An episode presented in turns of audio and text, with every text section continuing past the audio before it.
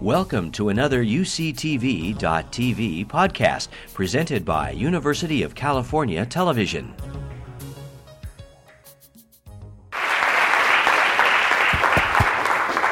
So um, that's a really nice introduction. Um, a few things, John, the um, Jim, and um, and Klaus. So if you do get an opportunity to hear those guys, I am a big fan of both of them. They're incredible. I mean, really exceptional people and, and exceptional entrepreneurs, and it's it's um, they've got that amazing combination of being great people and being incredibly successful. And those are the guys I admire. So if you can go see them, please do, because I'm a big fan. Uh, so, my intention is that tonight I say one thing that impacts your orbit, that changes or, or alters your orbit in life, that moves you forward. I will tell you some interesting and funny stories, but um, my intention is that each person gets something out of tonight that makes a meaningful difference in your life that you can look back on, whether it's a week from now, or a year from now, or three years from now. So that's my goal if I can do my job well. Um, I'm going to give you my background. John kind of gave it to you, but I'm going to weave some stories in too. Um, so I was a, a gaucho I um, am a sort of an alumni. They do send me alumni material because they're like, yeah, give us money. Um, but uh, I dropped out of school. And the reason I did is because I painted some graffiti on some jeans. I'm a designer, I'm an artist. I was a studio art major. Um, and uh, I was just doing graffiti on jeans, and my sister wore them out, and a friend of hers saw them and asked for a pair. And then her friend asked for a pair. And then she wore them into Nordstrom, and the manager saw them and wanted a pair. And then that manager, the buyer from Nordstrom's in San Francisco, saw them, and the, my phone rang. And they said, Wow, we saw these really cool jeans. You should come in and, and show us. But you got to remember, I was, I think, 18, maybe, yeah, I think it was 18, 19. I mean, zero clue whatsoever about anything related to business. You know, I had a ton of ideas, super, super creative. Um, I think Lex Sisney spoke a week or two ago, and he, was, he talks about uh, PS I Love You producers, stabilizers, innovators, and unifiers. So I'm so far on the innovator scale, and I also have a very strong unifying force. I like people to work together and everything nice and happy. And so generally, I have a ton of ideas, which I'll touch on. But long story short is Nordstrom bought, I, I showed him some jeans, I held them up to the buyer and they were on cut off Levi's that I got at thrift stores, and they said, sold. Pulled out a thing, just started writing an order. You know, what style number is that?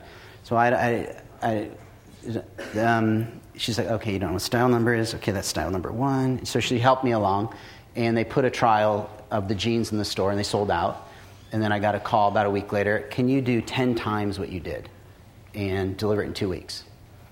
And I, I the only, like I said yes, which was really dumb because the, you know we're talking hundreds of pairs of jeans that I had to find, wash, cut, and paint every single one myself. And I lived in a fraternity, so we filled up my whole fraternity room with boxes, and I did it. And you know there's crazy parties going on. I was just going every day from. It was just it was just constant, and I delivered, and those sold out. And then okay, the story goes on. But as you can see, in 1993, I was broke, so something went sideways. And um, the, what went sideways is I didn't listen, I didn't ask my customers what they wanted. I thought I was so successful, I should make my own jeans because that's what Ralph Lauren does, and Mossimo was starting at that time, and Stussy was just starting to click, and I was like, I'm going to be one of them. You know, I, they're my heroes, I'm going to go for it. So I brilliantly started manufacturing my own jeans, and um, the stories, we could go into that one, are pretty extraordinary. My denim got stolen. The wash house didn't know how to do a sandblast. They blew through, you know, sandblasted holes in my jeans. I mean, it was just a train wreck. The jeans I did have, which were about 50% of, of my manufacturing, I printed on, put them in the store, and they didn't sell. Stupid because I didn't ask my customers, hey, would you guys buy this product if I had changed the jean? Pretty simple question, right? I didn't ask. So I lost $25,000 of my family's money. I'm 22 now, broke, living in, in LA. I can afford to eat a bagel, and I can afford to put gas into my car to go to my sister's house to eat, and I work out of her garage. So, pretty stellar start. And I was pretty beat up. And I um, was so pissed off that, and so disappointed in myself, that I decided that I would do whatever it took to build a world class company. It's like, I don't care if I'm making screws. I was literally thinking, I'm going to do screws because it's the simplest thing you can do, right? Like a nail or a screw. I'm going to make the best fun. And this is true, by the way. I was going to make the best screws on the planet. Like they're going to be designed great. They're going to, you know, right? So that's what I'm thinking. I'm like, I don't care what it is, just anything, I'll do it. Well, conveniently, I got a little lucky and I saw um, a uh, prototype video vision card, which was the early days of digitizing video into a computer. And I'll talk later about being a yes. If any of you guys saw me speak in March, I spoke about being a yes in life. I had been so beaten down, I'll sort of slide it in here. I'd been so beaten down that I realized that I just needed to be a yes to anything that showed up. You want to go to dinner? Yes. You want to meet a friend of mine? Yes. You want to do this course? This lady's really, oh yeah, I'm in. Um, I went, you know, I went skydiving. I enrolled in courses. I, I, any people like, oh, there's this really cool thing I'm going to. I'm like, I'm, I'm there. And my rule was, I'm a yes. I just will not say no. And what that resulted in was meeting somebody who changed the orbit of my life. Literally, completely, I'm married to the woman I'm married to because of being a yes. I live in Santa Barbara now because I was yes. I started Fuel because I was yes. I can trace it back to that. So, I'd failed. I was a yes. I saw a video vision card. I, st- I was a designer. I started doing layers of video. I started shipping my demo reel out, which was just a VHS tape, and I started getting work and I am seriously compressing things. Um, E Entertainment was the first client that gave me a chance, and I did a little five second uh, interstitial animation for them. And they came to my office, which was pretty funny. We need to see your operations, you know, make sure I actually had something going, which was barely. And they gave me a chance. And when I got my chance, I worked my ass off to make sure I could deliver. And I did. And then they gave me another chance. And then I went to a trade show or conference, Broadcast Design Association. I saw the head lady at Showtime and the head guy at ESPN. And I just went up to him and I was like, look, I got this company. Here's my demo reel. And I just stayed on them, not too bad. And they, they gave me chances. And over time, I built that company, which is called Fuel, into a, about a 50 person firm. Um, our track in the year we sold was about 15 million in revenue, and um, and we sold to a company called Razorfish. That's a really cool story in of itself, and if we have time, I'll come back to it. because um, that came out of left field. I actually didn't know you built companies, and I didn't know you could. I didn't know you could build companies to sell them. I was building a company. I had no idea people actually sold companies. Never crossed my mind. It's totally true. I thought you built companies to do awesome stuff. And so my mission was just do insanely awesome, incredible, coolest shit on the planet. That was my existence. That's what I wanted to do. I didn't care. I really didn't care so much about the money. I just wanted to do awesome shit and prove that I could build a really beautifully run, beautiful company. And I did. And um, I sold it. And then I started launching things. I was like, I'm going to launch a magazine, then I'm going to launch a safety company, and then I got in partnership on photo albums, and I was trying to do all this stuff, and everything failed. I mean, miserably. I, mean, I was burning through money. I should have just lit it on fire and had a barbecue. I would have had a better time. That's true, actually. Um, I wasted a lot of years, and um, uh, one of the insights out of that was unless you're under pressure and you have to deliver, you probably won't. You probably won't for me, this is for me personally. I should speak for me personally. What I notice my wiring is I need to be cornered and I need to have pressure and I need to be boxed in. And I'll talk some more about that. Like, I was the guy who, on, on uh, finals, I would study at the very last minute. You know, I mean, the last night, and I would stay up all night. That's just my wiring. I, don't, I just can't study that far in advance. I don't, it's what it is. And maybe why I dropped out. But, um, eventually, in 2004, I started a nutraceutical company. I partnered with my best friend, who was a gaucho, who started Virgin Cinemas in Japan, who built it from a bedroom and nothing into, I think, as a they sold it for $130 million. So he and I are thinking, great, we're really successful guys, we're really smart, and we've got money, so let's go start a company to make more money. Which was another stupid move. And we burnt through, respectively, a few million dollars each of our own money. And um, it failed. I mean, dramatically failed. Just, just failed. And again, the reason it failed probably is because we didn't have to be successful. We could afford to fail. So when things got tough, we didn't go the extra 5, 10, 20%. You know, we tried to throw money at problems, which doesn't work. Um, oh, yeah, I did lose $2 million. And then, um, so I went back to basics. I was kind of a little bit lost in, like, what do I love to do? And, and what my theme was, what my realization was, is the most important thing to me in life is beauty. Is anything I do has to be beautiful. Like, that's my ingredient. Like, that's my thing. I'm wired that way. I'm a designer, but it has to be beautiful. If it's not beautiful, I have this sense of I'm, I'm just miser- I'm miserable. It has to be beautiful. So that's my ingredient. That's what gets me up at night. You know, that's what keeps me up at night. And so a lot of stuff was going on in the mobile space, and uh, I also happen to love uh, hospitality. And we started, a friend and I started a mobile company called SocialStay which I'll talk some more about. And uh, that brings us to today. And by the way, and you can raise your hand at any time and interrupt. If I just sort of blow over something, you're like, hey, can you talk more about that? Please interrupt because otherwise I'm just going to be talking and talking and talking the whole time. And so, um, so what SocialStay is is it's a it's a platform. It's a turnkey platform, and it basically is a lot like a printing press right? You print in some materials, you hit go, and out comes these incredibly robust enterprise level applications. So we can generate an application in literally minutes. And the reason that's significant is for scale. And some of our clients are hotels you may know, the Hollywood Roosevelt, where they filmed Entourage this year, uh, the Sunset Marquis, Shangri La, Mauna Kea, the Canary, which is here in Santa Barbara. And I put a little asterisk next to it because today we launched a prototype of chat. And what it is, is it allows you to text the hotel's front desk and text back and forth with businesses. So instead of just like you and I would text if we are friends, it allows you to text a business. Pretty simple.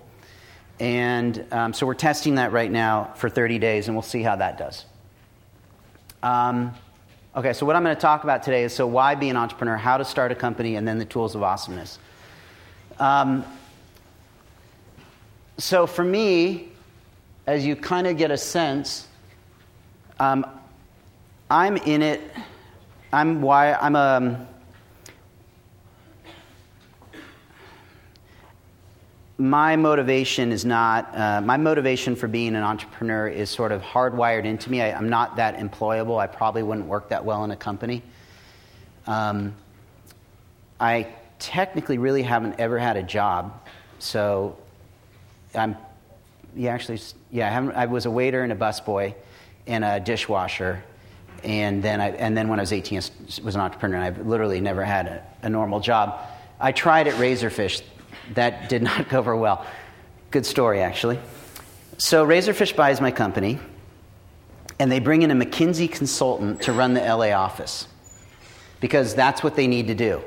Now they've got all this revenue and these disparate operating groups, and they got to bring in a consultant to bring it all together and make sure everybody integrates.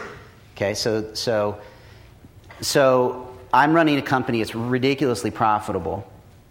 Money to the bottom line. There, it's just it's just a machine. You know, we've got the best clients on the planet. My staff is loyal beyond anything, and they're the most incredibly talented people in the field, without a question. And that's verified today because all of them are running the top motion graphics companies in New York and LA right now. So they bring in this consultant, and she says, Okay, you're going to move in, and you're not going to have your own office, and you're going to do it this way, and I need your designers, and you got to, you know. And I said, Well, what do you know about the motion business? She's like, it, you know, I don't need to know about the motion business.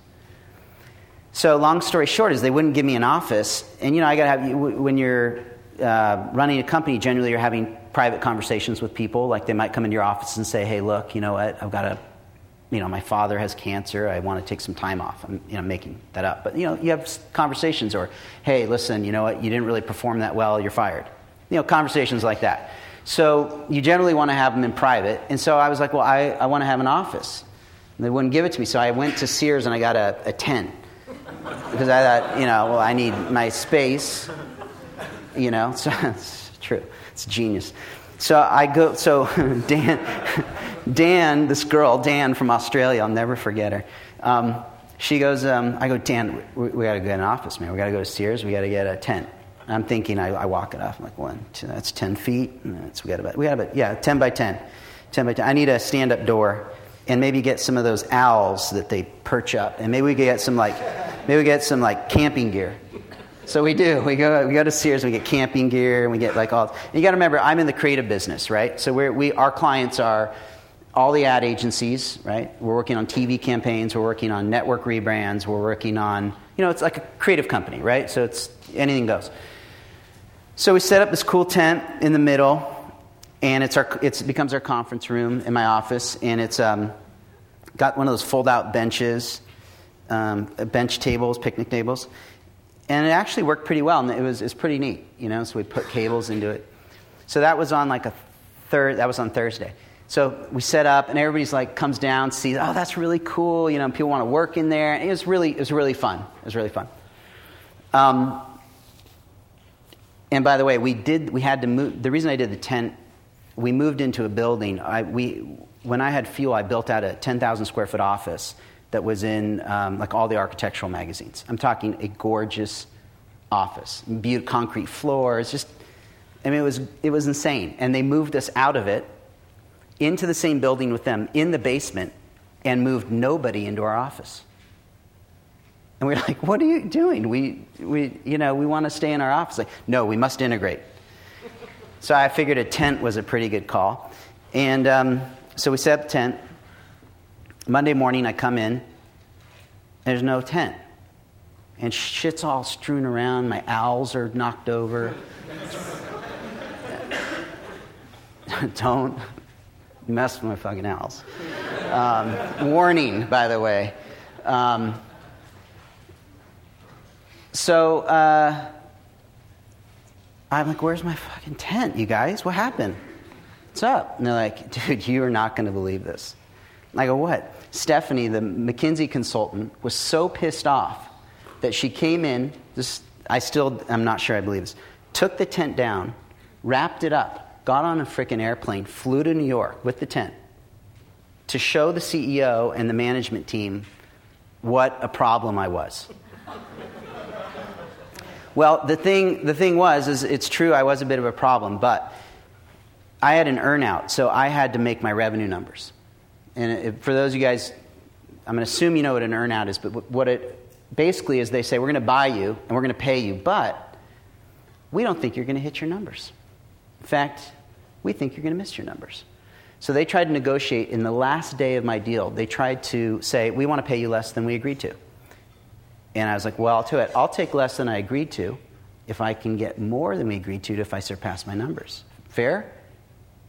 Done deal. So now it was like hunting season, right? So I was like, all right, I'm just going to sell the living crap out. I'm going to make so much money for them that I'm going to make a ton of money. And that's what I did. I blew our numbers away. They ended up paying so much more. It was absurd. And so I was in my earnout in that period, and so she couldn't really do anything. But the day my earnout was done and that was all, all done, I was like, you know, I think I'm going to take a sabbatical. and Stephanie was super excited. She's like, Oh, I'm so sorry to leave. That's terrible. Um, so I went, uh, I went to Cuba and Thailand and Cayman Islands and Italy and a bunch of other places.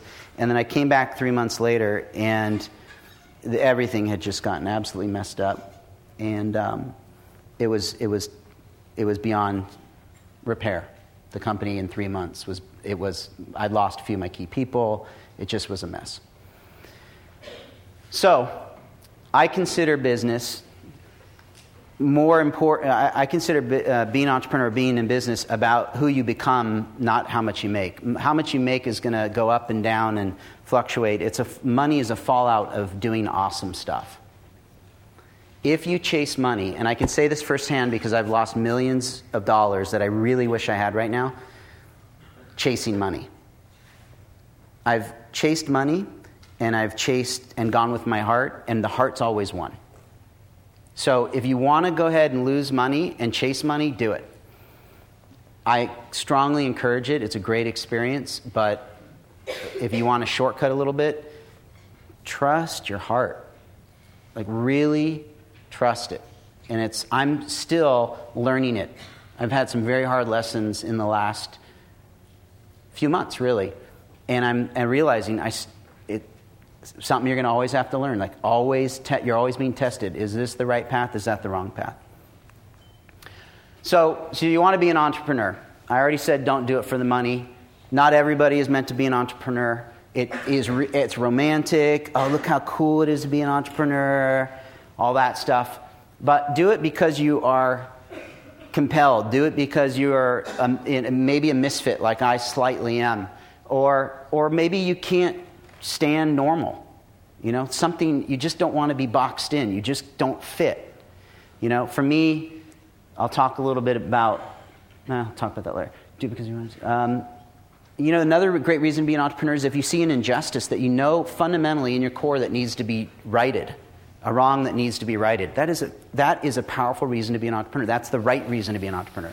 Right a wrong. You see, see an injustice, fix it. You be the one to do it and get ready for an awesome ride. Because if you really profoundly feel there's an injustice, that's a worthy game. That's worth fighting for. And you will have to fight. I have not met, uh, yeah, I have not met an entrepreneur that I admire that has not been through extraordinary challenge. I just, I, I'd find me one and it would, well, there's probably, they're probably out there. Um, and also, the reason I'm doing it, because I have something to prove. The reason I did fuel was because I was so pissed off that I had failed in the jeans and was so embarrassed that I was like, I'm going to prove that I can be a good entrepreneur. So if you have something to prove, great reason. And the why you are an entrepreneur is going to become very important later. So, what are the qualities of an entrepreneur? One, you got to be able to manage yourself. This is being an entrepreneur is like a uh, self-development course in yourself. Does that make sense? You almost have to do a course on yourself. So you've got to find a way to stay focused, to stay on track. Very hard for somebody that's a big innovator that has a lot of ideas. Very hard. Because once you dive into an idea, oh, that's a great idea. Oh, that's a great idea. Oh, that's a great. And all of a sudden, you're nowhere. Second, the number one ingredient, if there's anything you took out of today, is follow through. You guys have a bad rap out there in the business world. Yesterday, I got a freaking earful from some business people in Santa Barbara. And they said, I don't know what is up with these kids. they don't, they just don't get it you know, their work ethic and their follow through and their this. And I was like, whoa, whoa, whoa, cool it. They're students, they're not supposed to be professionals yet. In the business world, whether you're an entrepreneur, whether you're an employee, whether you're in the business world, the ability to keep your word and follow through is the number one skill that you need to sharpen and focus while you're in school. That's it. The, guy, the people I love to work with is when I say, this has got to happen, and they're like, yep, got it, and it's handled. Those, and on every level of business, I've never met an incredibly powerful business person who doesn't keep their word. It's just so inconsistent. It's like, it just doesn't make any sense. But what you guys don't know is that that's the secret ingredient. If you want to move, if you want to grow, if you want to be very successful in any industry, I don't care what industry it is, keep your word. Keep your word not like you have to, but keep your word like a discipline. And you'll never be perfect. It's an exercise, it's, a, it's something to bang in against all the time. Another ingredient stamina and persistence. You will want to quit as an entrepreneur I was telling John walking in here, I have wanted to quit and close SocialStay thousand times, maybe more, daily. But I return back to what I'm committed to. Your mind wants you to weasel out, it wants you to quit. When you're challenged, if it's a physical challenge like climbing Mount Everest, or if you're an entrepreneur, your mind will speak very loudly to you in the background. You can't do this, you're not good enough, you don't have enough money, you're out of money, you're, this isn't going to work, customers don't want to do it, you should be doing this. You really should have been an actor. No, you should have been a screenwriter. You know what? Now's really the right time. You know, whatever. Your brain just goes cuckoo. So when you're boxed in as an entrepreneur, you've got to learn how to deal with being compressed, pressure. And your ability to keep your word to others and yourself is, is huge. The other thing, which I'll talk about, is your ability to transform problems into opportunities. How good are you when shit goes sideways? I can, you want to know the true test of somebody? Find out who they are when shit's hit the fan. Now you know their character. I, anybody can be nice, anybody can bluff, anybody can talk about how awesome they are. They are awesome when shit has not gone right. Who are you when stuff doesn't go right? Examine it. Think about times in your life when stuff didn't work. You know, were you bitchy about it? Did you complain about it? Did you give up? Did you blame other people? This is what you're going to do when you're in business, and you got to take that really seriously. That is your work. You know, I talked about business as spirituality. That's your work, that's your sharpening of your character. Examine yourself. How am I being about this? How am I dealing with this challenge? Am I rising to it? A lot of people, when you're an entrepreneur, a lot of people, a lot of, I laugh because there's this good story. My brother in law said to me, and he's this great guy, he said to me, You know, Seth, this is when I was doing Fuel. You, you, you know, you should really consider not, you know, you should fold it because, you know, you don't want to end up like da da da da da, you know. My father,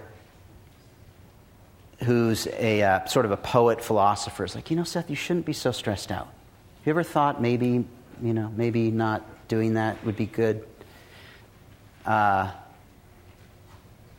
everybody, people who really care about you, because being an entrepreneur can be really, really hard, w- will at times either encourage you to quit, tell you to get a job.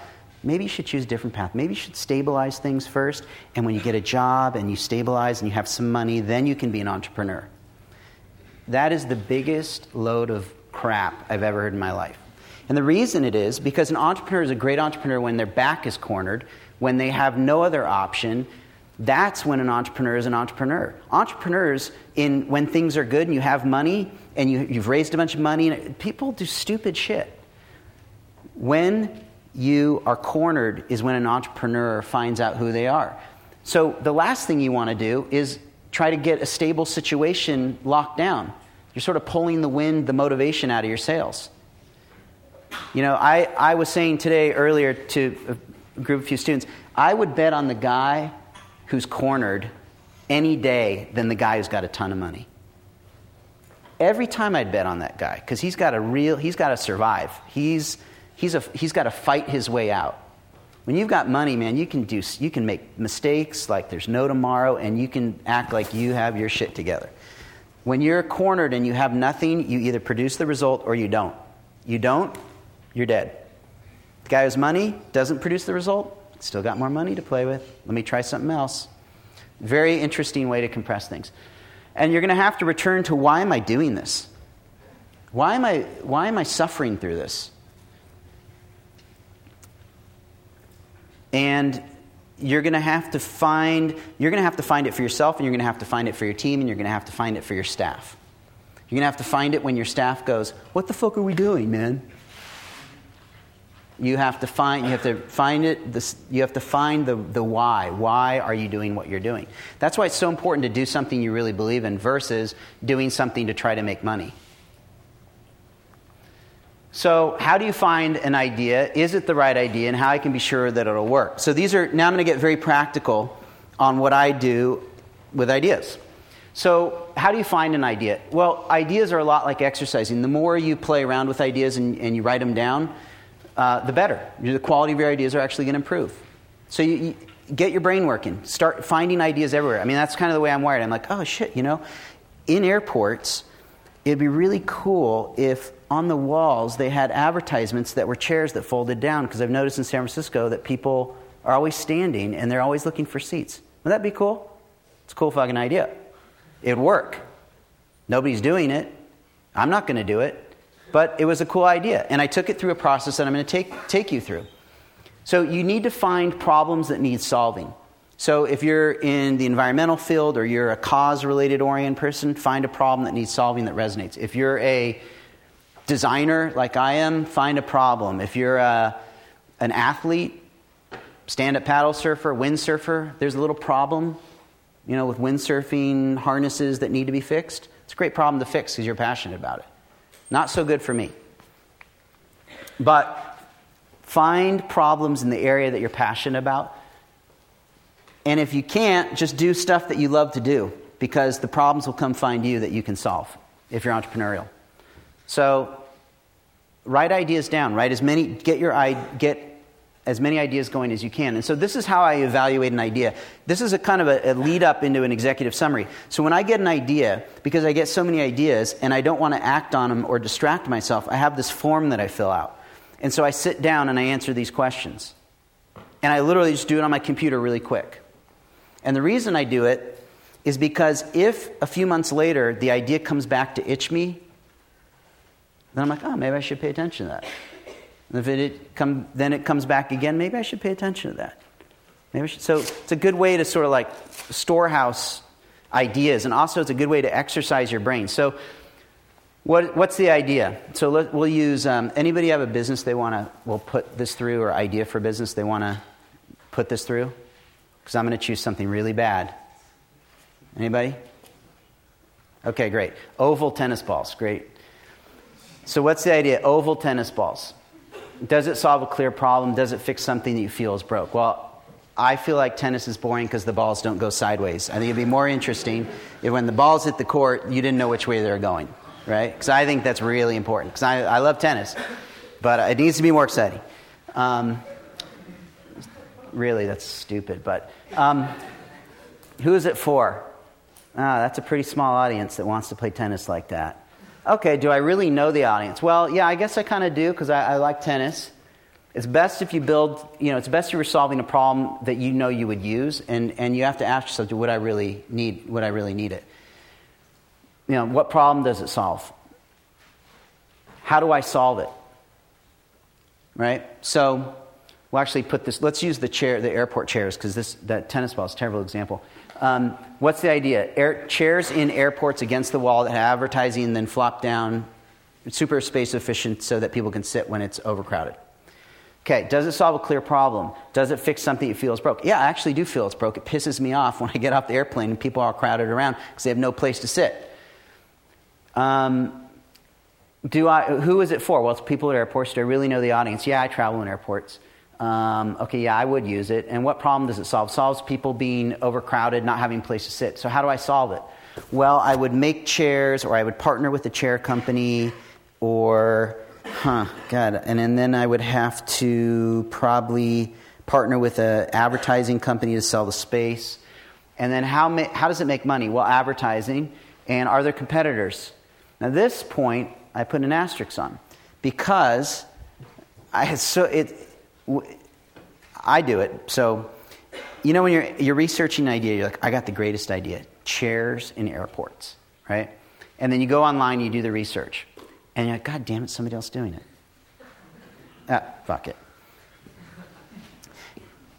I'm like, you know, no, that's a great sign. There's a business. That's, that's what you're looking for. You want competitors. You want, I can't tell you how many times entrepreneurs I know, including myself, are so tempted when you find competitors to shrink back. Oh, God, they beat me to it. Oh, man. Oh, there's 20 people in the space, right? How many times have you guys thought of an idea, went online, saw it online, saw somebody else doing it, saw him doing it really well, and saw like 10 other people doing it really well? Right?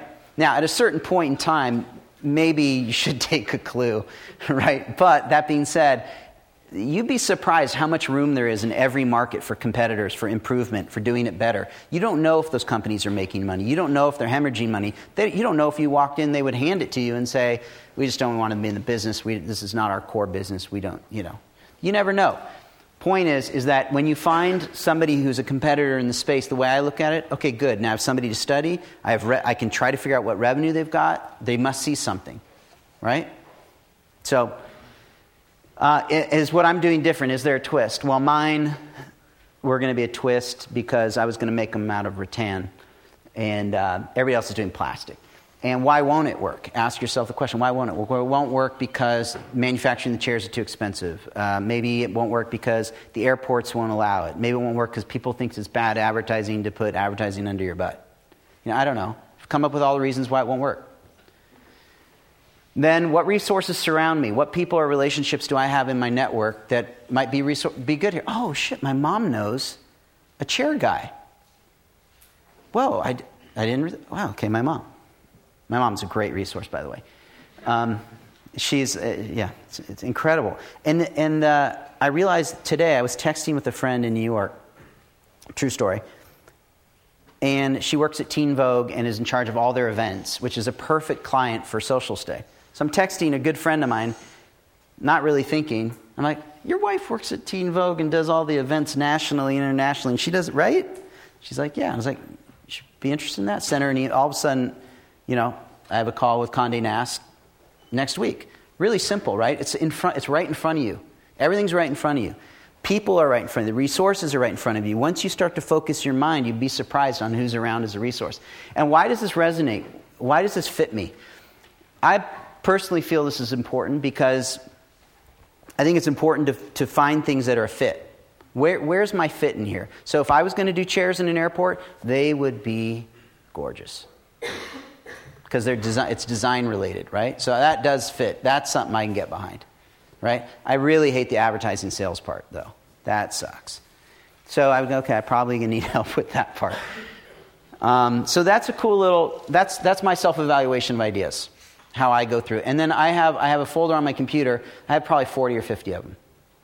I have a train that I had a train idea that there should be this train that does this, this, and this. And then I had a uh, agriturismo resort, which would bring, bring in the idea from Italy. And then I have technology ideas. I have, it, it just, my brain goes, you know, but it's a great exercise. So is that valuable for you guys? In terms of like helping you think through whether an idea is you know, valid. So, it, what happens if you think you got something?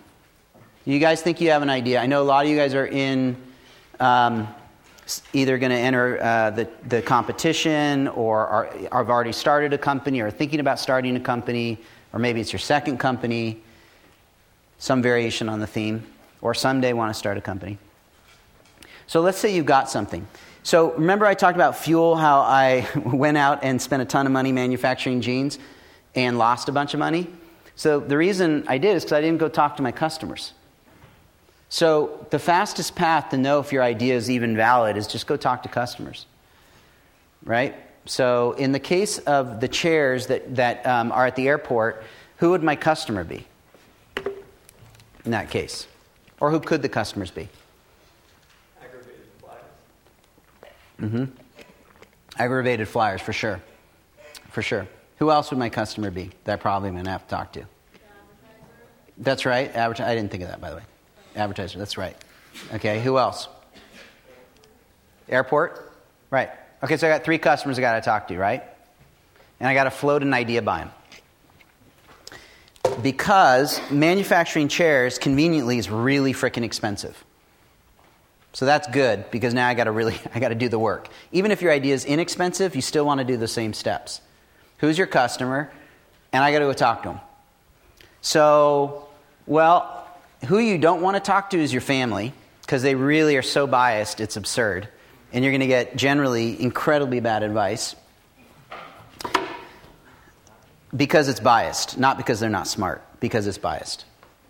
My mom has two PhDs. She is probably the smartest woman I've ever met. And I will not pitch an idea to her because I, you know, it's just, it's just the wrong dynamic. You know what I mean? Friends suck second most. That is a technical term. Because they're biased beyond belief. Advisors and business people in the community are also biased, something I learned, which I didn't want to believe. Because they, they have it through, they've got enough experience, they've been around the world, they've done certain kinds of business, maybe they've been in the service business, the this business, and they have a point of view on your idea. You're young, and your ideas may go over their freaking head. So, problem. So, the only people who are probably going to give you good input are going to be a potential, real, valid paying customer, right? So we got to go talk to advertisers. But I think before we go talk to the advertisers, we should probably talk to the aggravated flyers. I, I say we talk to aggravated flyers first. So you go to the airport and you go, oh, wait, but they're going to steal my idea if I tell them, right? I can't, I can't tell people my idea. I mean, that's a great idea. Chairs in a freaking airport. I could patent that shit, right? I could retire. I could be like the guy who invented the dots on the road, you know, where you, the bumpy things. And I, I don't even have to freaking work. So I'm not going to share this idea. I'm going to I'm going to go ahead and do patents on this um, because chairs at airports, um, nobody's yeah, nobody's doing it. So I'm clearly the smartest man on earth because I thought of it. So I'm going to patent it, and but I'm not going to go tell anybody. Man, you are so screwed now. Your, your idea is never going to happen. Now, I'm not saying you shouldn't legally protect your ideas, especially when it comes to science and more complex solutions. Don't hear me wrong if you have highly complex solutions that do require patents. There are, there's a time and place. So, this is not a blanket statement. But a lot of people I hear in, in the previous talk, be like, wait, wait, but aren't people going to steal my idea? I have this really cool idea. People are going to steal it. Yeah, well, you're so busy worrying about they're stealing it, they're going to steal it. So you better get, get on with it. You guys have, I mean, people have it so wrong. Like, I've got the greatest idea. I am the greatest. Ideas, you know, the saying that ideas are a dime a dozen, they're probably cheaper because it all, it's all about execution. And when you're, I'm totally guilty of this. I am, I love ideas. I think an idea, a great idea is like a piece of art, should be put on a frickin' mantle over here as an idea, and that just thinking of the idea was enough. And I really, I really have lived my life like ideas are the greatest thing ever. That, that the, what's, the hard part is coming up with the idea. Why? Because I'm a creative. So I value ideas. Go talk to an engineer, and they're like, what, the, what are you talking about? Talk to my CTO, and he's like, what? I don't get it. So, point is, in business, it is all about execution. Remember how I said about keeping your word? Well, guess what? To make shit happen, you got to follow through. So there's your entire equation to success. That's it. There is no anything else. That's your if you want to know the secret to being successful, it is on that slide. And there's you can read a billion books, there's no way around it. There's no frickin' fairy well, godmother that I'm aware of.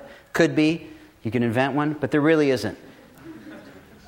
Be careful how magical you think the idea is and get on with it. The guys I admire are the guys who can take an idea and execute. I don't admire guys who sit there and go, and I don't think you do, oh, yeah, I had that idea. Oh, I totally thought of that. Well, how much did it make you? How successful was it? Did it end up in the world? Did people experience it? no, no, no, no. All that matters on a football field is points scored. It doesn't have to look pretty, but you got to get it in the end zone. So don't be falling in love with your uniform on the sidelines. You know what I mean? I, I like Oregon's uniform, but it doesn't win them games. Actually, technically, maybe it was, but anyways. Uh, so follow through. That's it. So everything else I say from here on out, you can totally ignore. That's the secret ingredient. So but I got, so I'm, I got to go talk to people about chairs, right? So do I, I need an executive summary and I need a prototype. I need like CAD. I got to show them what it's, how it's going to work, right?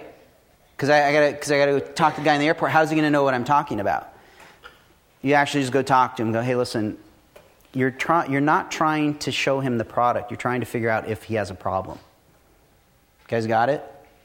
You're finding problems because you don't know what the product looks like. Your goal is is your ID an aspirin or a vitamin? So, is it a nice to have or a must have? So, when you have, um, anybody take, I mean, I take vitamins. Okay, I take vitamins. Anybody take vitamins? Okay, right. So, if you miss taking your vitamins, odds favor there's going to be very little impact. Right? Generally, unless it's a really powerful freaking vitamin. Right? And if it was, it would be a drug. That's all. I spent three years in nutraceuticals, so um, I had some interesting experiences. Um, Europe, they call it a drug. Here, they call it a vitamin. Here, they call it a vitamin. Europe, they call it a drug. Literally, there's products on the shelf you can buy as a vitamin here that are considered drugs in Europe, and vice versa. Strange, but true. So, your goal is to find out are you solving a problem that's like an aspirin or a vitamin. Because if you think about it, when you have a headache, man, you do crazy shit. You know, you're like, all right, I got a headache. You get all kind of psycho, you know, oh man, oh, where's the, you know, you start to, everything, you start behaving crazy. Like, I did this the other day. I was going through the cabinets and I couldn't find the aspirin. They were sitting right in front of me. I, had, I, I thought I was going to get a migraine or something. I had like 12 coffees, right? So I was like, oh, my head hurts. So I was doing stupid stuff you do, you, when you have a problem, you want to solve it, right? If it hurts enough, you want to solve it. That's the game you're in as an entrepreneur. But if you're trying to solve a problem that's a vitamin, people don't really give a shit. They're like, oh, that's nice. That'd be good for me. Hmm, that's nice. Now, we had this realization at SocialStay recently. We went, holy shit, we're selling a vitamin. I wonder why that's why people have no urgency to pay for it. They're not jumping out of their seats. They're not, you know, it's, it, it's, we're pushing, pushing, pushing, pushing, pushing, and the results aren't there. What's going on? And we went, you know, we have been selling a vitamin, and we've been calling it a, an aspirin. Does that make sense? So, an aspirin addresses an immediate pain, an immediate need. There's urgency. You'll pay for it, and you want that goddamn problem to go away. So now we're going back to the guy who's standing in SFO. Hey, dude, how long you been standing for? 30 freaking minutes. My legs hurt. Okay. Pissed. Pissed. Okay, cool. Hey, uh, lady next to dude who's pissed off. Uh, how long you been standing for? Uh, like 30 minutes. I can't believe this flight's late, blah, blah, blah, blah, whatever. That's my best lady pissed off airport impression. Hence why I'm not an actor, and that's why I'm talking to you. Um, so now maybe I'm starting to get a sense, oh, this seems that if they had a chair there, they might actually use it. Okay, so that's enough pain for me, more or less. Um, somebody asked about a survey earlier. Don't know where you are. You're asked about doing surveys. Go talk to customers, read their body language. I met with one of our clients recently, and I sat her down and I said, So, with SocialStay, let's cut the crap because we're, we're friends and you're going to be nice to me. But I don't want you to be nice. Is SocialStay nice to have, or do you really need it? If I take it away today, is this is are you going to get yelled at, or will anybody notice? She goes, "That's nice to have." Well, thank you. That's what I need. I need that information. I need that information because the answer is, I no, I don't care. I'm just walking through here. I just don't really need to sit down. I don't. I wouldn't use them. Nobody, you know, and I could stand in an airport for an hour and watch that. Really, nobody really needed to sit down. Maybe, maybe, not, maybe not a problem I need to solve. Maybe I need to go to, I'm at the wrong airport. Or maybe, I'm, maybe it's bus stations. Or maybe it's stadiums. I don't know. So I'm not going to give up. I'm just realizing maybe at that airport, that time, I didn't get the input I needed. Or maybe it's going to be really clear. So now we got to go talk to not advertisers yet, right? Airport. Airport. Hey, airport people, managers of airport, would um, can we put chairs on that wall? Oh, absolutely not. Why not? Well, the fire code requires us to have 20 feet width that when da da da da da needs to have a radius so that people come out if there's a fire, you know, whatever. Okay? So you need to find that out. Or like, oh, I don't, we never thought of that. That's interesting. So you need that information. Then you go to an advertiser, or not to an advertiser like a brand. Maybe you go to a company that sells billboard space. Because if I, do you guys need more space to sell? Because if you could sell more space, would that be valuable to you? So you see how you're just sort of getting a piece of information to move the ball along? You haven't spent any money and you just talk to people. So now you've set yourself up because all you had to do was go out and you had to explain the idea in about 30 seconds. You can maybe use a metaphor. Yeah, you know how, like in movie theaters, the seats fold down? Same thing, just against the wall, but really small. That's all you got to do. You don't need a deck, you don't need a prototype, you don't need anything. If you can't sell with your hands or your voice, you don't understand your problem well enough. Pretty simple. Tell them that it solves a problem. So here's the problem. I notice that you guys have waits of average of 30 minutes and people are pissed off when they get on the airplane. I've noticed that. And this solves that problem. And is that, do you think that's a, a problem for you, Mr. Airport person, customer? They're going to say yes or no. And then listen, read, watch their body language, read between the lines, see what they're, going to, what they're really saying. And, uh, and then there's this uh, really cool video online, this paper prototyping. Uh, it's on Startup Lessons Learned, the case study of Nordstrom Innovation. You guys will have access to this deck afterwards, I believe. Cool video, quick prototyping, rapid prototyping video. I enjoyed it, watched it last week. It's a really cool, cool thing to watch. But then you say, well, listen, my idea is so awesome. People, they can't possibly know they're going to need it until they can see it and touch it, and they'll know when they see it. You know? And you're right. Just like Henry Ford said, if I asked customers what they wanted, they would have said they wanted a faster horse. Because they couldn't imagine it. So the key question here is is what you're doing expanding on an existing behavior or does it require a completely new behavior? So cars, when they were invented, right, you had carriages with horses pulling them. So the behavior was I get in a vehicle and I go from A to B. There was an improvement on an existing behavior. Not that big of a leap right? Didn't require rocket scientistness. Well, it required some, some you know, and a hell of a lot of ingenuity, but there was an already existing behavior that he saw he could improve upon. Now, if you guys, when you're doing like an entrepreneur, uh, there conversation earlier, somebody was saying, they came with an idea to me and they said, well, see, then this person goes to this store over here, and then they pick it up, and then the store owner gives it to them, and we ship it there. And I was like, wait a minute, these are new behaviors. That's not the business they're in. If you're trying to re alter the way the world works and create a new behavior, you got a serious uphill climb. Serious uphill climb. I've tried it, it did not work. Uh, so now you've got a clear idea, right? The chair. You've distinguished that there's a pain point, right? Now is a really good time to write that executive summary, right? You can write it really fast because you can write it from experience. If you can't, I, I've, I've worked with some students from UC Santa Barbara who worked at SocialStay. Um, when you write an email or any business communication, write it for a 10 year old. Simple and short. There, is, I don't know why this is. The, the length of emails correlates to the degree of how busy and successful you are. Like JJ, how long are his, his emails? Four words. Four words. Got it. See you Tuesday. Another guy uh, I really admire, his emails, I never seen an email that's gone beyond two sentences. A lot of people in New York, I was talking to a friend of mine when I was out in New York, saying that in, uh, in a lot of the, the really quick moving media agencies, they don't write emails, they use the subject line, the subject line as the email.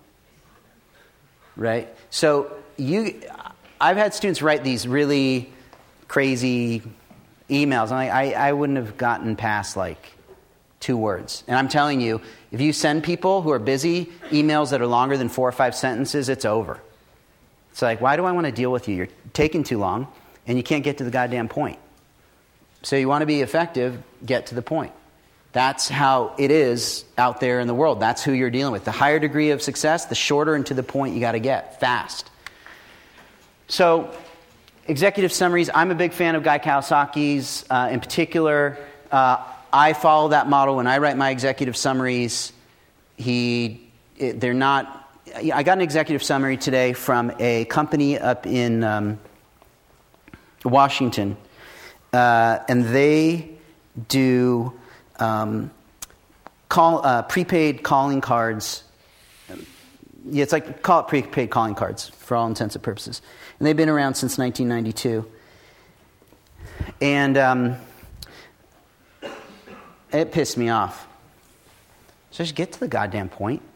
I don't need business language like, show me how goddamn smart you are. What problem are you solving? It's annoying as shit. You know, times have changed, you know. Twitter, get it, you know, it's like 140 characters. And there's an exercise. Write a business plan in 140 characters. That's a good challenge. I mean, that's, that's what you're dealing with. If you can't explain it in a tight format, you're wasting people's time. So, how do I assemble a team? This was a question brought up today. So, you got an idea. I've got my chair idea. I've talked to some people. I've identified there's a problem. I, I've gotten kind of a sense that there's real, could be real buy in here from all my customers. I've written my executive summary. The problem is that 2.6 million people go through SFO a month, and 50% of them have no place to sit. That's the problem I've identified. And more so, the average wait is 30 minutes. Okay? So, clear problem. Solution chairs that fold out and are paid for or, or, or uh, make money because they have advertising on it. Well, now I've got a vision, I've got a problem, I got a solution, right? I got my executive summary, now I got to get people to help me to execute. So when you're a startup, generally, you're like, well, how the hell am I going to afford these people? How do I find the right people? Where are they? So generally, they're going to come from your starting point is going to be people around you, your network, and you're going to ask people. So this is what I do. Hey, you know anybody? I asked John actually. John, do you know any CTOs? John said, talk to. I'm making this up. Klaus. Talk to Klaus. Klaus, do you know CTOs? Then he says, go talk to that person. I talk to that person. Then they say, talk to that person, that person. And then I say, oh, I'm having this event. If you guys know any CTO, CTO type technical, invite them to this event. I got I'm, I'm trying to find somebody. And the universe works in magical ways. People come, you'll find out. There's so much magic that goes on as being an entrepreneur. You can say, I need a designer, and all of a sudden the designer will show up. And this just happens for me all the time. So, your network. Two, post an ad. Craigslist, amazing. I mean, it's pretty much, there's nothing you can't find. And, and people really do look there, and highly qualified people really do look there. And I've used it very, very successfully. And then I said, put it out there, meaning that literally tell everybody, hey, you know, it's great meeting you. Um, hey, by the way, um, you're in the tech field, right? Do you happen to know any CTOs? Your closest person you'll find will be based on your proximity and the conversations you have. So have the conversations. And how do you pay them? You don't have any money. Well, you better have a goddamn good vision because you're selling, right? So I got this idea, okay? 50% of people in SFO have no place to sit. And we could generate $38 billion. All right, I overshot. It's 38 million.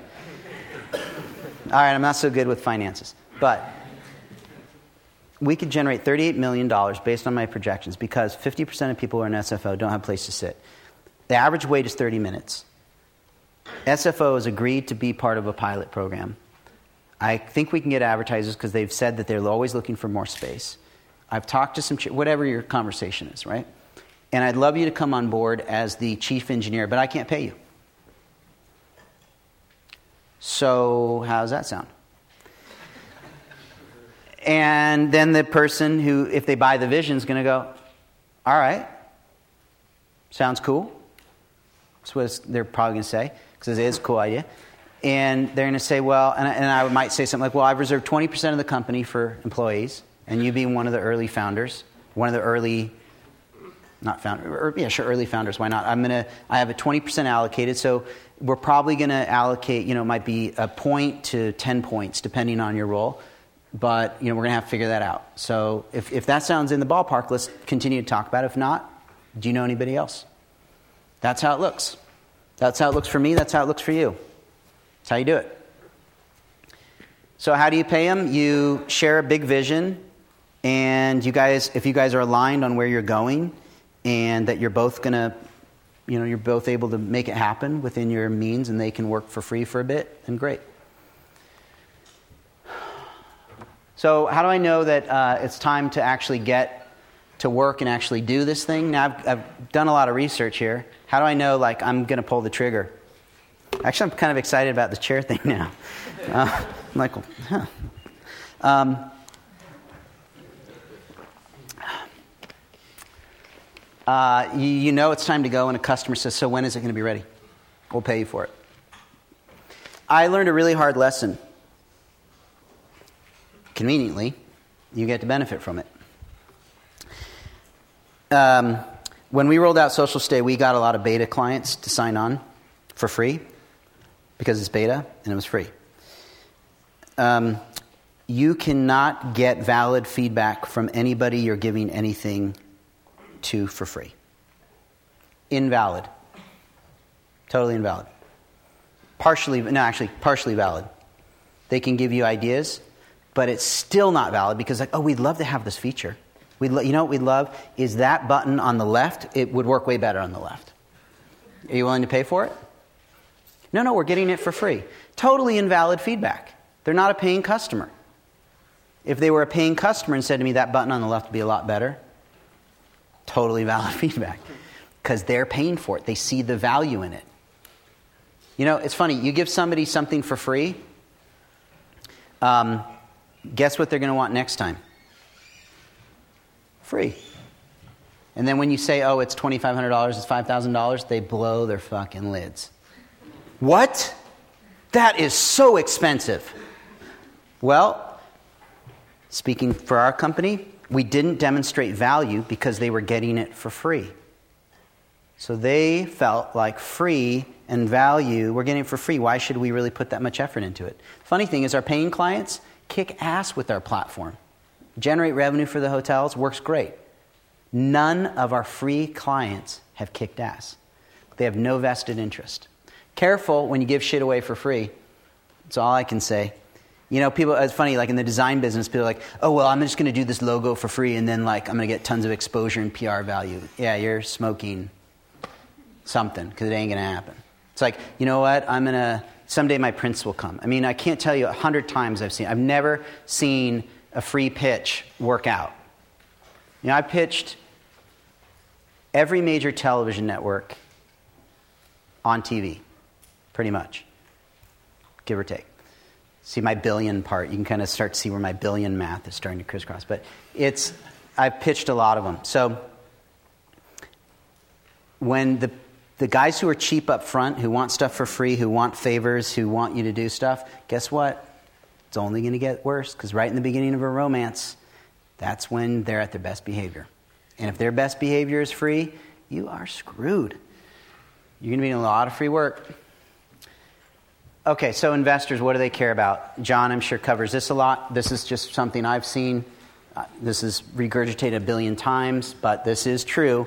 One, is there a clear problem? You, can, you could land an investor. I landed an investor at a barbecue with no deck.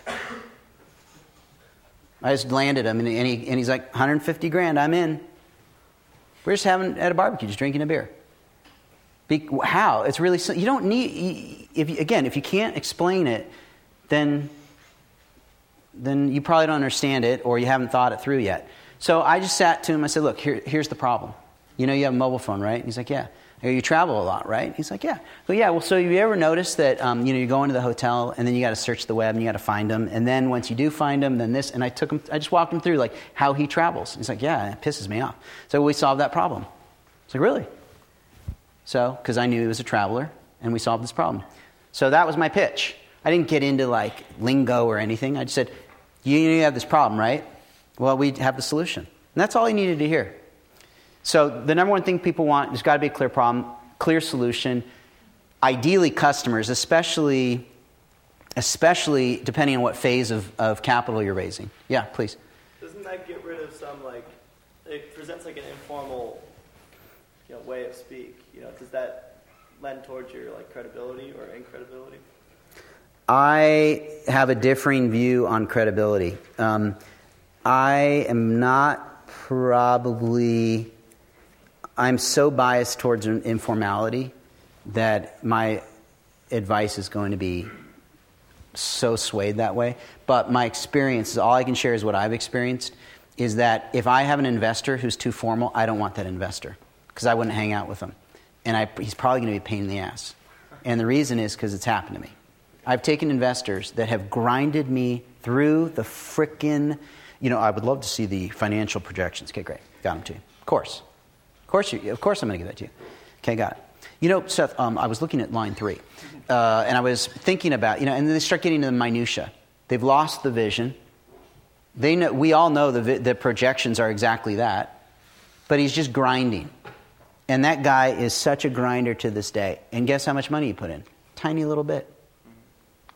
So I like investors that align with, with my style or my approach, my philosophy, but depending on what if you're investing in biotech, probably more formal would be a good idea. The businesses I do are highly creative, technical, right? So, so my style works for that. I wouldn't work real estate. No, they, I couldn't pitch the way I pitch. You're really personal when you pitch. You think? Oh yeah, very personal. I am not a big. I think formality is just a facade. I really do. Um, because you know when you really get down to it with somebody, they're. Um, Defenses are low. yeah, it's a ninja move. It's one of my secret ninja moves. No, um, it's um, while they're nin- while they're down, I fucking just, um, I take I take out my, my blow dart, I knock them out, and I steal their wallet. Um, no, I, I, look, I, it's just a style thing. I just I just want to have see the reason you want investors you resonate with because when shit does go sideways, and it will, you got to call them up and go, hey, shit just went sideways, Right. and you want to be able to tell them honestly. So and this is sort of a business style thing. The more transparent, the more honest you can be with people, my opinion, the better. I think, you know, if you look at a guy like Richard Branson, who I was lucky enough to sit next to and have dinner with in Japan, that guy is so goddamn informal, it's hilarious. You know, I had, I had asked him at the time, I just sold my company, and Mark Yamamoto, my best friend, built Virgin Cinema. So Richard Branson flew in to open the theater, and Mark's like, I sat you next to Richard and we had not the prime minister of Japan, but one guy down. And I got to sit next to Richard Branson, and then on the other side of him was the prime min- the one guy down, prime minister. It's a pretty awesome table. And so I said to Richard Branson, said, "Hey, um, Richie." No, I didn't say it. Because um, um, I'm pretty informal. Uh, no, that's not true. I, I'm, I'm, I'm in awe of the guy, okay? So I said to him, hey, you know, I had a question for you, if you don't mind me asking. And, and it, it's like, you know, how do I know when is the right time you know, like to have kids and the right time to maybe start another company. And, you know, when's like, how do I, right? And he's just like, the right time? He says, it's never the right time. It's always the right time. Just do shit. And that was it. You're like wisdom. I'm like, damn, you just, whoa. he's like, look, he goes, what are you waiting for? There's never a right time. There's never a right time. It's always the right time. You know? Another really wise guy asked once, and I'm, when I mean wise, I mean the smartest, most profound dude I have ever met. I said, so, um, you know, I was asking this deep spiritual, this is a sidebar, by the way. Um, I asked him a question. I was like, so, you know, I'm, i wanted to ask you about, like, your opinions on, like, death. And something I'm asking, like, this deep question, right? On death and, like, what happens, you know, what are your thoughts on what happens after we die? Right? It's a pretty awesome question. Right? It's pretty awesome, I think. He's like, So you're dead, right? Why do you care? you're dead. And you're not, you're dead. Why do you care what happens? It's like, Yeah, I guess you're right. Goes, yeah, that's it. I'm serious. That's it. I was like, oh, okay, that's some deep shit. Um, remember, I was talking about Twitter and short emails? There you go. Um, all right, so this is the sequence I would follow. Now, I want to have a serious um, uh, caveat here. It doesn't mean I do it. I have fucked this up royally. I'm just checking on time here. I'm like, no, I got to do emails. Um, well, I'm getting down to one letter emails. A. Um, God, that Seth guy. Yeah, wow. Um, so the sequence I would follow, we talked about the chair, right? So I have the idea. I've talked to customers, I've pitched them, I've shared the idea. right?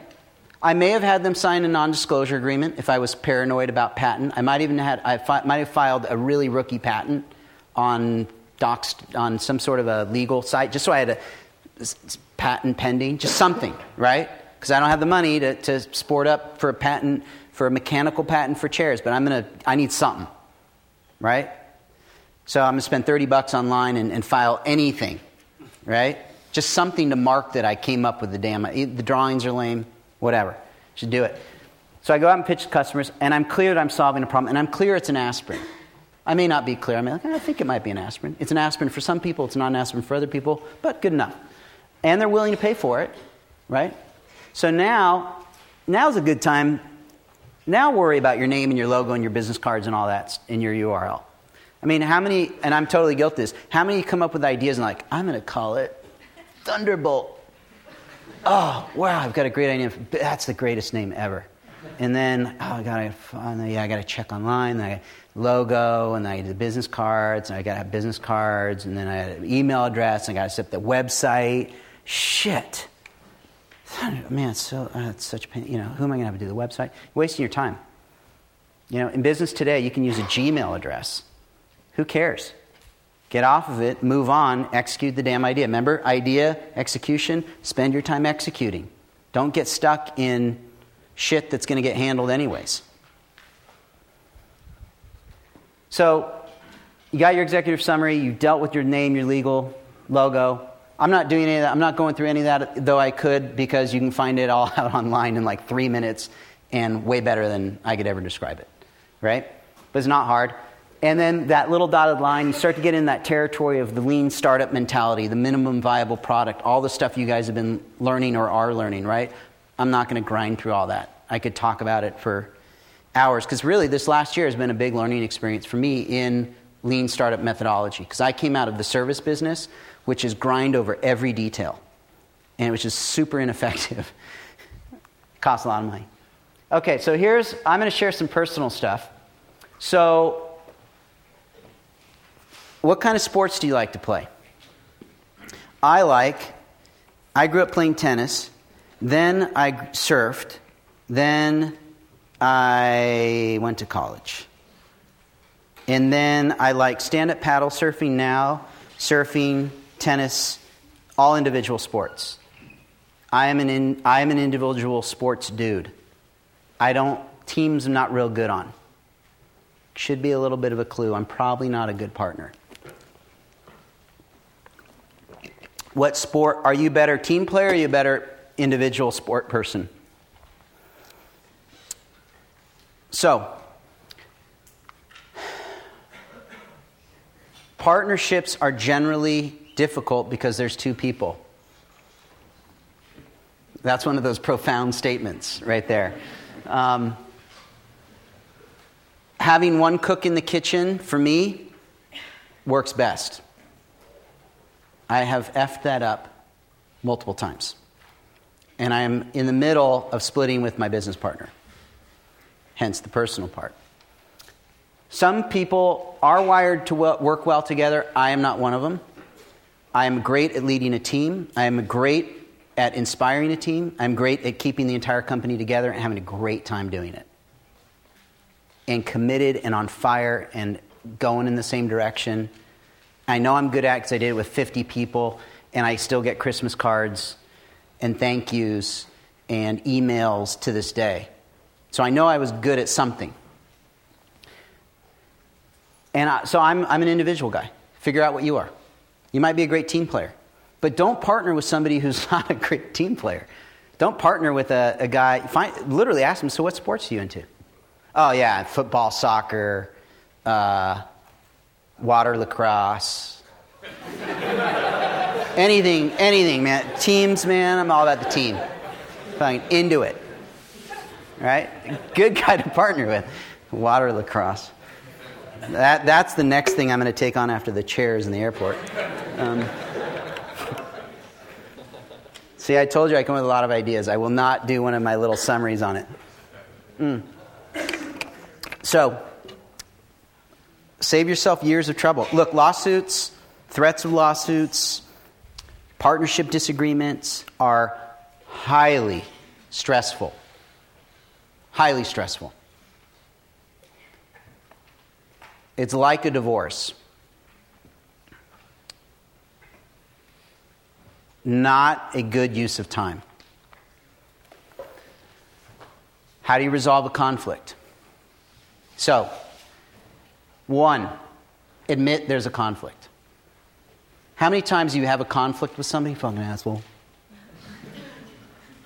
I'm not going to talk to him. Send him a freaking email. Right? Okay? Stupid move. Hey, listen, man, I'm having, I'm, I got a conflict. I don't know how to talk about it. I need, I'm just telling you, I got a conflict. Okay? Step one.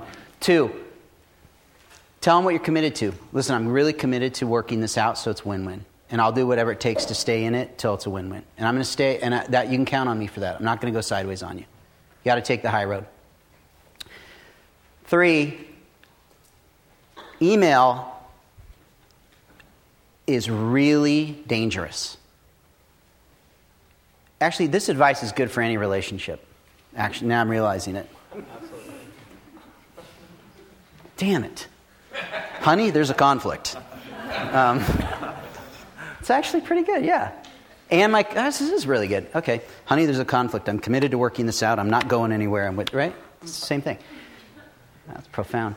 Um, but this is really simple steps, right? But nobody teaches you this shit. And then you get in a, in, a, in a disagreement, and then you fall back into survival. And you guys and me and human beings in survival suck. We do stupid shit because we feel threatened. And when you feel threatened and cornered, you send stupid emails. Motherfucker you know? But I'm not going to say that. I'm going to say it this way, right? I'm going to say it cool. You're the stupid, but I'm not going to say it. I'm going to say it. I'm taking the high motherfucking road. Yeah, bullshit. And you're going to end up, you're going to, it's going to take forever. The cleanest way to handle things, admit there's a problem, tell the other person you're committed to it, try to avoid email, communicate. I hate the phone. I hate the phone. And the reason I hate the phone is because when I was four years old, my father called me to tell me that he had moved out and was not living at our house anymore. And from that day forward, I fucking hate the phone. I mean, I, call me, I will not call your ass back. I will text you. I will text you, but I won't call you. And this is true. There's only a few people I'll talk to on the phone. So I always wonder, I was like, why don't I like the damn phone, you know? I was doing one of my self development courses, and I was like, man, my dad left when I was four. Motherfucker. God damn it. Called that. He called that in. That's why I hate the damn phone. You know? Good insight. So, but, so what I do is I force myself to get on the phone. Hey, listen, you know what? Let's talk this out. Let's meet in person. Super uncomfortable for me. Makes me sweat, makes me stress out. I do not like it. But the price of the alternative is so bad. When you get an email communications in business, there's so much room for misinterpretation that it is just terrible. Unless you're on very good terms and something goes sideways, pick up the damn phone immediately or go visit the person. You want to save yourself a lot of stress and a lot of life and a lot of joy and have more joy in your life? Do that. Same thing with I guess breaking up or something, yeah. And then have somebody to talk to in relationships. It might be girlfriend, boyfriend, whatever, or friend. In business, it's called an advisor. Hey, listen, this is what I'm thinking about doing. Here's how I think it would be fair. Ah, no, it's not really that fair, dude. Or, yeah, dude, you're giving him a crazy deal. Or whatever. You need perspective. Now, I love this last one. I like to try to do deals where you set out a term sheet and you go, I'll take either side. Which one do you want? Greatest deal, greatest fairness test ever. Because if you're not willing to take either side of the deal, it's probably not fair. Probably weighted one side or the other. Now look, I'm a unifier. Remember that P.S. I love you? I'm a unifier. So I'm all like, let's bring it all together here, right? So there are guys in business who are not unifiers. Like, well, screw you. I'm going to get the best deal I can because when, were, when they were four, they got screwed out of a deal, and now they like to screw other people out of a deal. their dad didn't call, they got screwed at a carnival or something, right? For five bucks and their pop gun broke or whatever. So their wiring might be, I'm going to get the best side of the deal. But for me, my style is I like to present a deal that on both sides you could go either way. Because then I know that it's fair. Does that make sense? So say you want to split something up. I'll take this side or this side. You choose which one works for you. Great, great, really, really, I think it's something I learned that's really, really valuable. Okay. Um, let me check the time. Tools of awesomeness. Anybody have any questions right now? Yeah? Okay. Yeah. Yeah, I have a question. Sure. Um, I'm studying studio art, among other things. Yeah. And uh, essentially trying to make money off creativity. Yep. And uh, I'm kind of skeptical on school. I think I, if I was working in the field, I could make more money rather, rather than drowning in debt right now. Uh huh. What do I do? God, I am so the wrong dude for that one. Uh, yeah, I'm a big. Ex- I'm as a. I'm a very experiential person. I like. Um, I learn really, really fast. Right, but I learn only really fast when I s- can see things. If I can mirror somebody, I learn so fast. I don't. You don't have to explain anything. I'm like, got it, got it, got it. Let's go, let's go, let's go, let's go. I got it. You put me in a class, I'm like, uh, what, what, what? I can't. Uh, like, you know, serious brick wall. So depending on how you're wired, you may be more of a person that's good out in the world. You know, and maybe the answer is go out and whether it's an internship, a weekend, something, go explore that. And if you find yourself really accelerated there and kicking ass and, and you know, really enlivened, maybe that's your clue. Um, I, everybody's different. I am, as you can tell, I'm biased for being out in the real world doing things. So my advice is going to be stray on that side, but you've got to find it for yourself. And the way to do it is go out in the world and do an internship, do take on a part-time job, something, and find, check it out, see if you're resonating. I don't. I in the creative field, nobody has ever once asked me, so what degree do you have? They're like, is your shit awesome or is it not? And if it is, you got the work.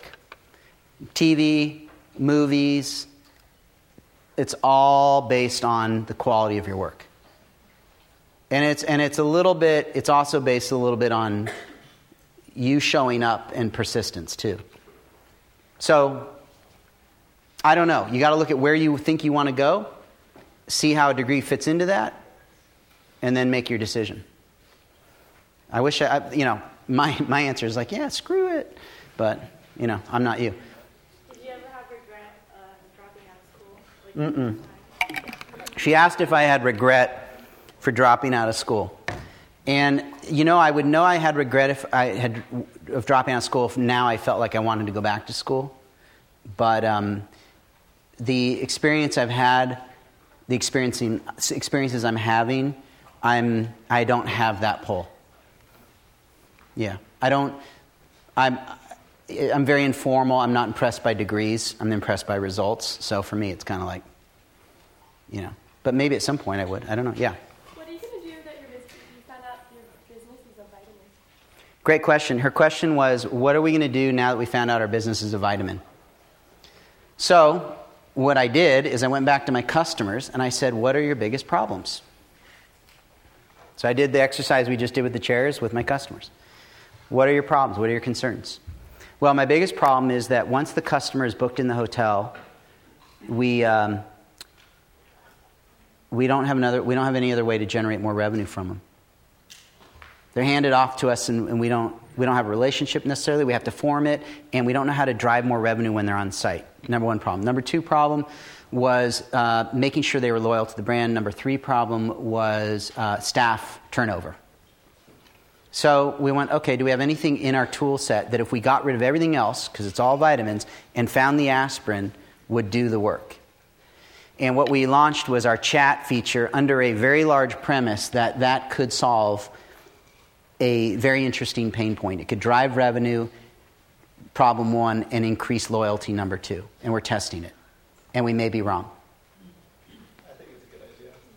I think it's a good idea, but I'm telling you, uh, you know, I've been pretty damn humbled by being wrong a lot. and think, oh, I'm totally right. You know, and not being. It's really humbling, especially when it's your money, too, you know. Mm. Worse when it's an investor's money. You know, I, I wish I wasn't wired this way, but I feel such a profound responsibility to my investors that I make huge personal sacrifices to the business on behalf of my investors. Way more than, than I should be, but I do it because that's just it's what I do, which is not always the smartest. But okay, what else? Yeah. Um, I had a question about you talked about not giving your beta version out for free. Uh huh.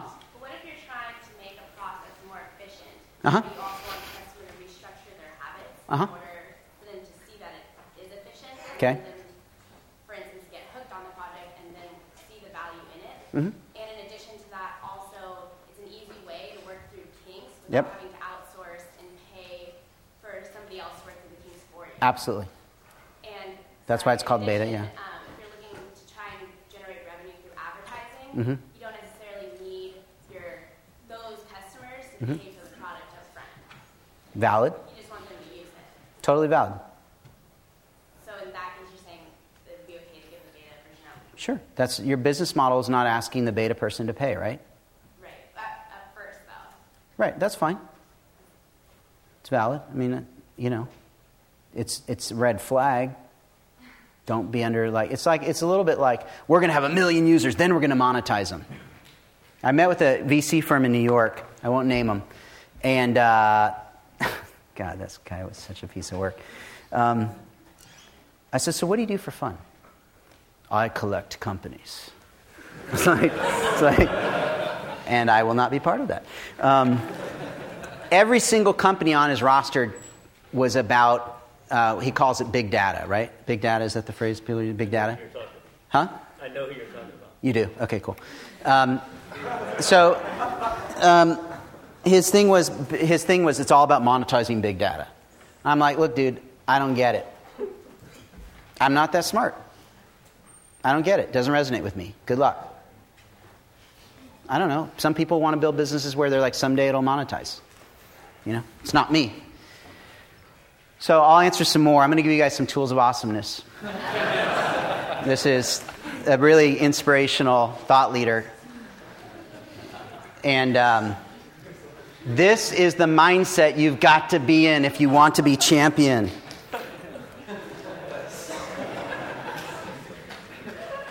Any more questions?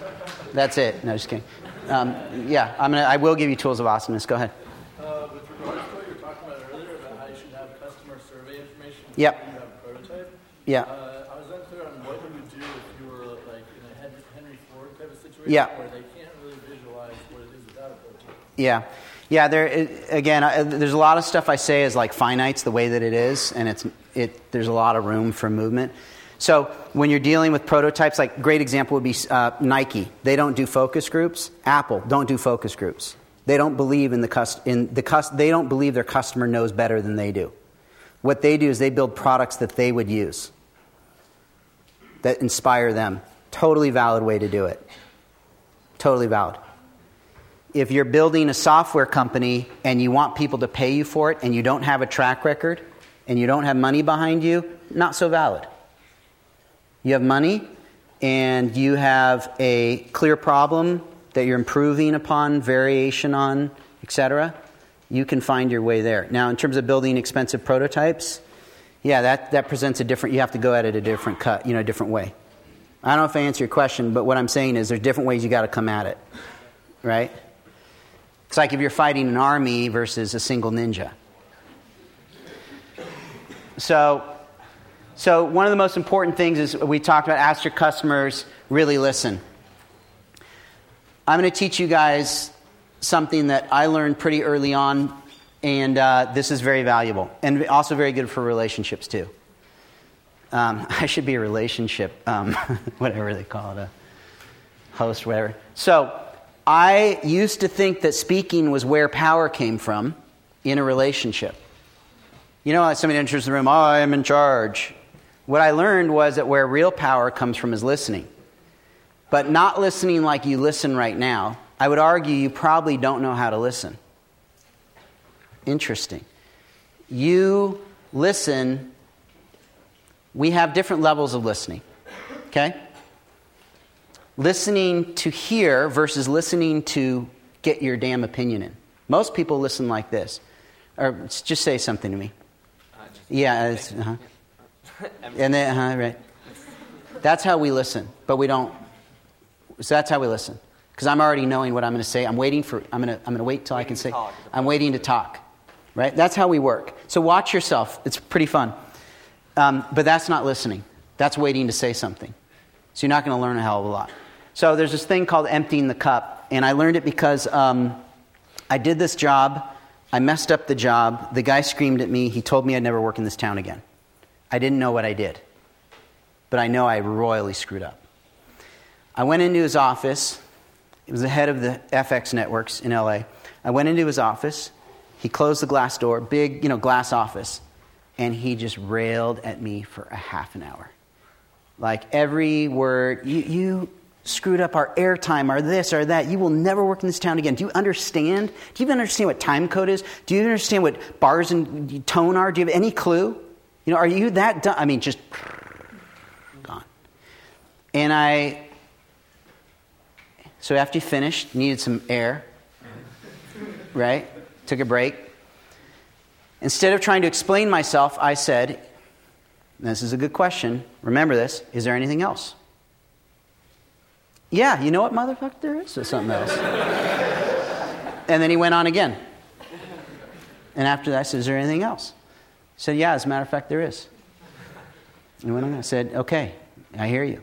Is there anything else? He said, No, I actually appreciate you coming in here. It shows real courage. It's really cool.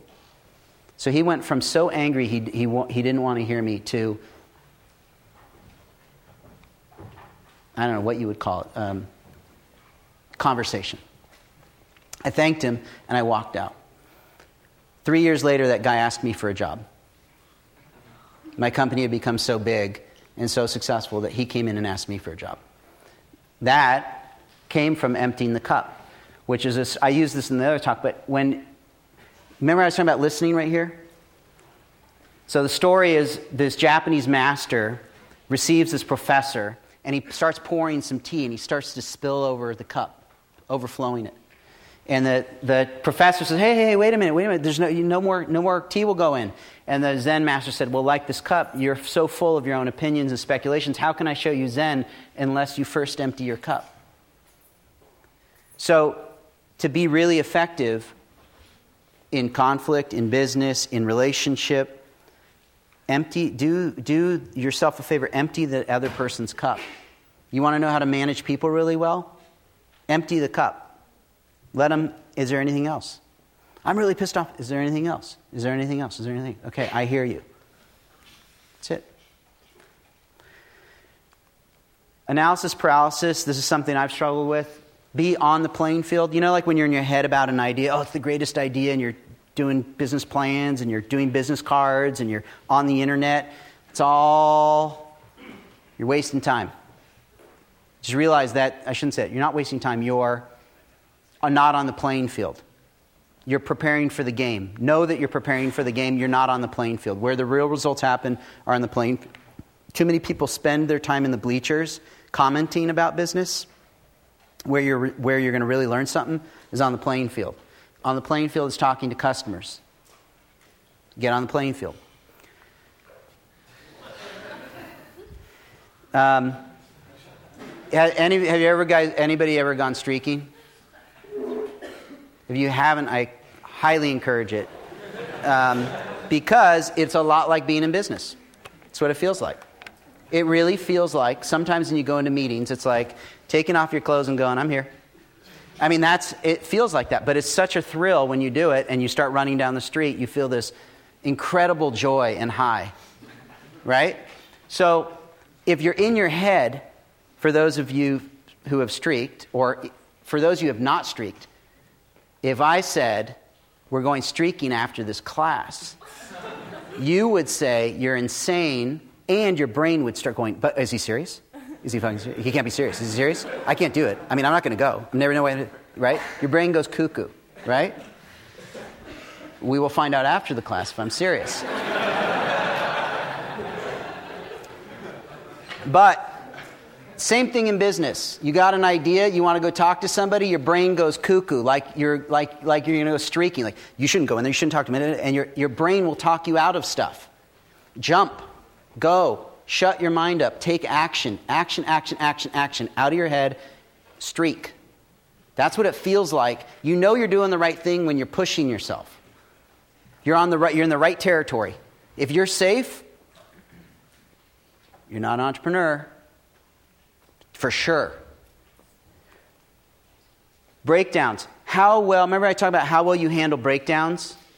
You, you, business looks like this. I get an idea and it's red because I'm super excited. And then I go on the website and I find out there's 5,000 chair manufacturers that distribute to airports. That's a breakdown. Or I find out that, I don't whatever, you know, you, you, oh, the URL isn't available. Or somebody else is already doing it. What, I don't know, whatever, come up with your drama that you're going to come up with. And you're like, oh, it's such a huge breakdown. But you stick through it. And then there's an opening. Oh, I have a friend who does that. They actually own the airport in San Francisco. Why don't you just pick up the phone and call them? Oh, no, I'm high. I'm excited. You guys actually are interested? I can come up there and talk to you? Now I'm excited. I go talk to him. He's like, oh, yeah, the 20 foot regulation thing. You can't, we can't have anything against that wall fire regulations. Right? Ah, oh, shit. Right? So that's what it's like. But in, in a macro standpoint, what business, this is what business looks like. Your ability to manage breakdowns and bounce off of them is it. Remember, I said how well you are under pressure? Remember when I saw how you behave? That's the same thing. You, in a single day, you will have breakdowns, you have breakthroughs. In a single week, you will have more of macro breakdowns, breakthroughs. This week alone, today is what, Thursday? This week alone, I was sharing with John on the way in here, I have been learning so much. I have had so many breakthroughs and breakdowns in single days. I know I'm on the right track. I'm talking crazy breakthroughs. Like, holy shit, I've been waiting for this to happen for a long time, and it's happening. In the same 24 hours, you know, I, had a, was telling John, I had an investor who uh, said, oh, I FedExed you the check, 150,000 bucks. And um, it didn't show up. And I thought, well, the check didn't show up, but it's FedEx, so I'll track it. Never got sent. Well, that's interesting. Oh, you're in New York. Why are you in New York? Oh, you you run a public company. Oh, the public company's in deep, you know, deep shit. Oh, you can't invest right now. Small problem. Oh, that's funny. My staff needs to get paid. So, 24 hours.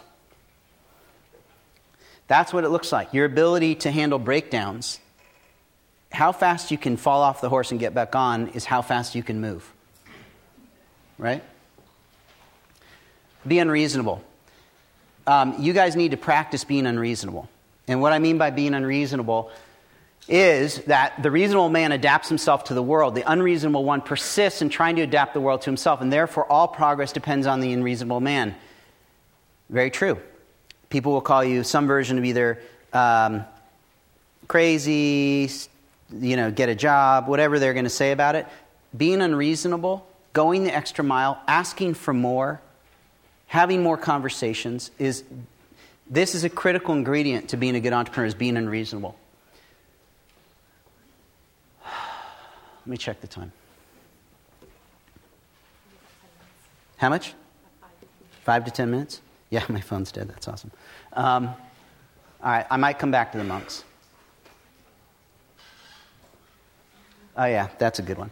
Um, all right, so being unreasonable. I'm at the, we have this trade show. We're a tiny company, 10 people, Los Angeles.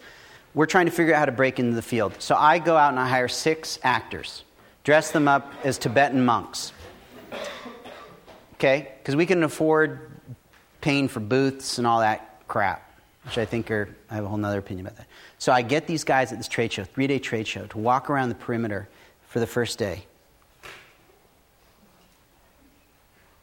Okay, that's all they do, first day. Second day, same thing, big fuel medallion. Big fuel medallion. Fuel. fuel, fuel, right? People are like, what the? Third day, culmination, big keynote speak. Now they're making eye contact. They're handing out stickers. They're chanting fuel. They're smiling at people. People like them. People like monks, by the way. I didn't know that, but now they like, oh, it's a monk. Let's hug it out, you know. So people are taking pictures with them, right? Tiny company. These are all the head, heads of every major TV network around the globe are at this damn thing.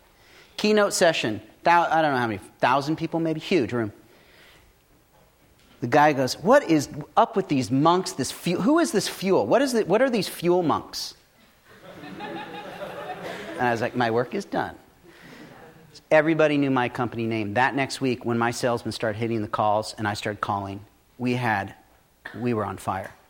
Oh wow, that was genius, you guys. That was great. You guys really get branding. Yeah. Do you guys want to bid on this? Do you? And all of a sudden, just poof. why? Because we were unreasonable. We were willing to risk looking stupid and we, we, we went for it. Being unreasonable, you got to go for it. Safe, being safe is not going to work out real well for you, right? The more unsafe, well, let me phrase this. The more unreasonable you can be, the more you can stretch, the more outrageous you can be, excellent. Do it. So, and you can't figure this, this whole thing out in advance. I hear so many people go, oh, well, I'm going to make this plan and it's going to go as planned. It will not go as planned. So when you write your plan, realize it's total. It's like writing a fairy tale. It's not going to happen. It's going to happen some other way. It might happen way better than your story. Probably will. So shut up and start. Have the courage to fail. Stop your brain. Stop reasons why not. Go. Sometimes you just got to get back in the fucking game. So, the exercises I want to give you guys, whoever's up for it, and then we got to add streaking onto here, which just it's awesome. Um, so, you know when you want to ask somebody out and they're out of your league, and you're just like they're you know they're straight up out of my league. I'm not going to ask them out, right? It's not going to happen much. You're gonna this week. Your assignment is go ask them out. Okay, you can take one of these on. If you guys take one of these things on, you will expand your capacity for awesomeness. You will expand your capacity to be successful. These are tools that you want right now in college. You want to expand your capacity to be successful. These are things that can help you later. You want to speak, speak to, if you're scared of speaking to people, go speak to three people. If it's no big deal for you, don't do it. Do the hardest one you got on here. Take on a hobby you're afraid of. You don't want to jump out of an airplane? Go jump out of a damn airplane. Do what you're afraid of because in business, you will have to do the right thing that you're afraid of to be successful. You got to do the right thing. Always. Unless you're like a drug cartel. I, like I said, it's not always true. Um, call a hero of yours. Plan a trip that challenges you. Climb Mount Baldy, I don't know, Mount Everest, do something. Make a commitment, do one action this week that challenges you if this resonates with you. If you're scared right now, like, oh shit, this is a little uncomfortable, I'm talking to you. This is, you need to be, you need to expand your capacity to deal with challenge. If you shy away from being unreasonable, when you are in business, you will shrink. You need to become a yes and be a yes for one week to everything. Try it. It will feel awesome. You will meet people that you, had, you would have never met. You will learn things you wouldn't have learned. You will go places you would have never gone. Your mom calls you up, oh, Would you go to this bar mitzvah? Yep, I'm going. that would be like the worst yes ever, but I'd say it. I really don't like bar mitzvahs. So that's my point. Say yes. Become there's you ever guys ever heard of the yes current? Anybody? Yes, there you go. That's what I'm talking about. So, quick summary. Have a really big why why you're doing it, and it can't be about the money. If it's about the money, you're probably doing the wrong thing. Can you guys quiet, quiet down? Hey, seriously qualities that you got to have to be successful. You got to have focus, follow through, and stamina. Third, you got to find the right idea comes from doing what you love generally. Go out and pitch customers first. Make sure it's an aspirin. Ask your question is it an aspirin or a vitamin? Find your aspirin. Keep your communications short and to the point. Know that investors are looking for an aspirin. The se- follow the sequence, follow whatever sequence you can, but don't get lost in the minutia. Get onto the playing field. Partnerships, not easy. Some people are fit, some people aren't. I'm not, you might be. Look at it. Conflict, we talked about how to resolve it. We talked about seven tools of awesomeness, and we are basically done. You've been listening to a podcast by University of California Television. For more information about this program or UCTV, visit us online at uctv.tv.